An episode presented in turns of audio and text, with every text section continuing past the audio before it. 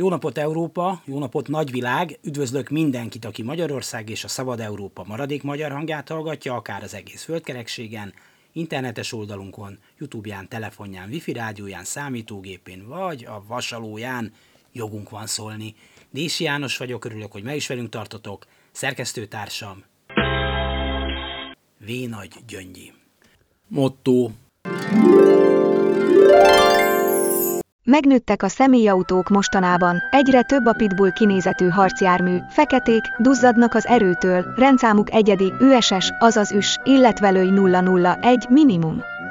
Érthető, hogy nem szeretik, ha rájuk bámul az ember, még megkarcolja az a sok köcsök tekintet az ománcot. A legkisebb fixírozásra is megszólal az érzékelőjük, vatarjú nézel, fakaf. 42 kerekük van, három emeletesek plusz alaksor, saját rendőrőrssel, szolikával. Parti Nagy Lajos, félszép. A hétvégén egy közúti és önveszélyes gyilkos, a gyilkosok köztünk járnak, nagyjából 150-nel száguldva a budapesti Árpád hídon megölt egy a járdán a vastag védőkorlátok mögött tekerő biciklistát a rész 001, azaz rész, tehát verseny, egyedi rendszámmal rendelkező. 2017-ben gyártott speciális Mercedes a 70 km-es sebességhatárt betartja, akkor is feltűnő, nagyképű és kivagyi benzinszörny. A benne ülőről keveset tudunk, de az is túl sok, annyit mindenképpen, Valakit megölt, mert kéznél volt neki egy gázpedál, amit erősen megnyomott, mert nyilván az efféle élet császárai azt hiszik, hogy a fizika törvényei, olyanok, mint a Fideszé, könnyen áthághatóak, és csak a lúzerekre vonatkoznak. Az elmúlt napokban számtalan ötlet hangzott el, hogyan lehetnek kamerákkal, sebességmérő radarokkal, büntetéssel, rendőrrel rávenni az efféle potenciális gyilkosokat, hogy létszi, létszi, ne csináld már – demagógiára hajlamosabb kollégáim azt is megemlítették, hogy esetleg nem a jogaikért, a jövőért tüntető diákokat kellene nagy erőbedobással egrecíroztatni, hanem a valódi közveszélyeseket, de hát a rendőr sem keresi magának a bajt. Én még egy szempontot bedobnék a többi mellé, ez a zebra kvociens, de mondhatnánk azt úgy is, civilizált európai viselkedés régi mániám. Nézzük a zebrát. Igen elterjedt, a művelt világ szinte minden pontján találkozhatunk vele, leginkább forgalmas, sűrűn lakott városokban. Akadnak nagyon erős zebrák, például az angliai zebra képes megállítani bármikor, akár egy jaguárt is.